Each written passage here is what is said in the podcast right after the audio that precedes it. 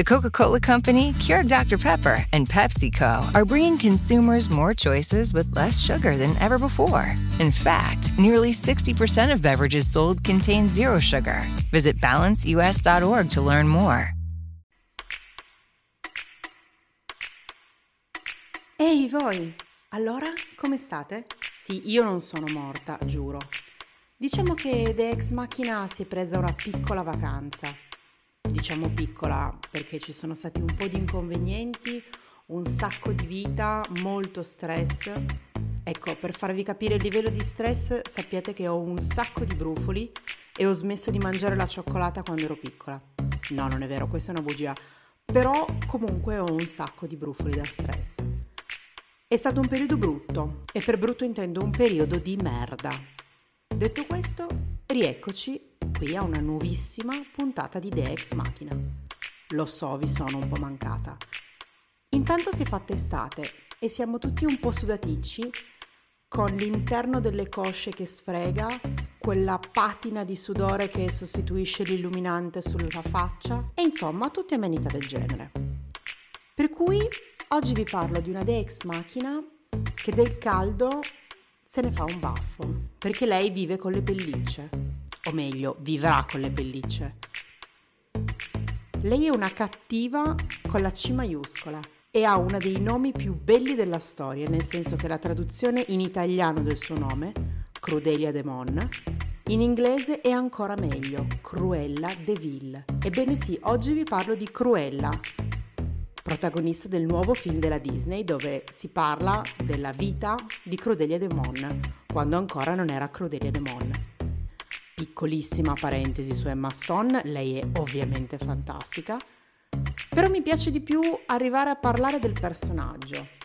Lei è una vera de ex machina, nel senso che non era, non è mai stata brava, non è una di quelle cattive che è diventata cattiva perché qualcuno le ha fatto nei, dei torti nella vita.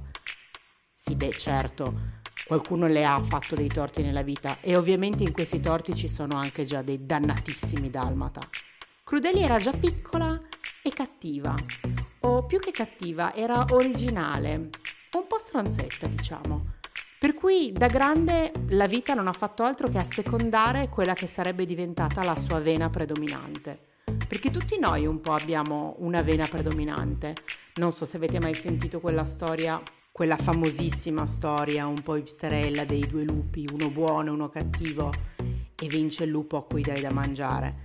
Sì, insomma, ci siamo un po' persi, però il succo è Crudelia decide di assecondare il suo lato un pochino più egoista, un pochino più vendicativo, sicuramente quello più determinato e quindi finisce, o come sappiamo nel tempo finirà, per soffocare quella ragazza carina che faceva i vestiti. Ecco, ma quello che mi piace di più di lei e la serenità con cui arriva ad accettare la propria anima, diciamo, malvagia. Sì, chiamiamola malvagia. Certo c'è un po' di stress all'inizio, ma alla fine si arrende. Lei è semplicemente così. E in fondo non gliene frega assolutamente niente. E quindi che cosa ci direbbe questa De Ex Machina? Beh, prima di tutto ci direbbe di incazzarci, arrabbiamoci, infuocatevi, infervoratevi, indignatevi, insomma sceglietene una e andate per la vostra strada. Perché in fondo siamo diventati forse un po' troppo gentili. Dovremmo cominciare a tirare fuori qualcosina in più ogni tanto. Ecco, magari non mettiamoci a fare pellicce di dalmata, però insomma, un pochino più di rabbia ogni tanto servirebbe. E per la citazione della settimana tiro fuori un mio grande, grandissimo classico. Il destino ti aspetta sulla strada che hai scelto per evitarlo. Questa frase l'avrò già citata almeno due volte, ma non mi importa perché è da qui che si riparte. Ci aspetta una calda, caldissima e umidiccia estate ed Ex Machina è pronta ad accompagnarvi. E quindi come sempre io vi saluto e vi rimando alla prossima settimana. Mi raccomando, leggete, fate cose, bevete, possibilmente in compagnia, incazzatevi e non dimenticatevi di rimanere agitati.